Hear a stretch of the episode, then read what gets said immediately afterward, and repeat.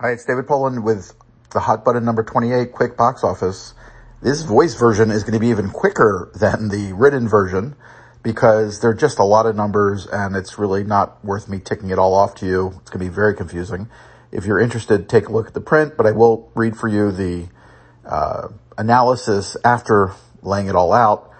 Um, is there a reason to feel good about Eternals only dropping 61%, which may become 20, 65% or worse in the finals? Nope, it's normal. If it opened to 90 million or something like that, sure. If there was a big movie opening against it second weekend, sure. But Venom was off 65%, Bond 57%, Halloween 71%, Dune 62%. It's normal. It's not a disastrous drop either, but had it been against a major release opening this weekend, as Venom, Bond, and Halloween had to, it surely would have been down over 70%.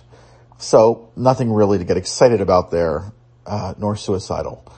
On the indie side, a focus release with national TV ads isn't really an indie, but the Belfast opening is okay. The French Dispatch hold is okay. The Spencer hold is okay. Now keep this in mind. Recent history has shown that Oscar is not a box office size obsessive. None of this, these three movies has a, a trajectory suggesting as much or more than 20 million domestic, but that is not at all disqualifying. It's just not great box office. Not when Wes Anderson's two films for Searchlight did 32 million and 59 million domestically. Spencer probably won't match Jackie's 14 million domestic.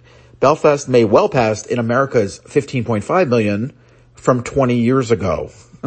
but not by much, probably.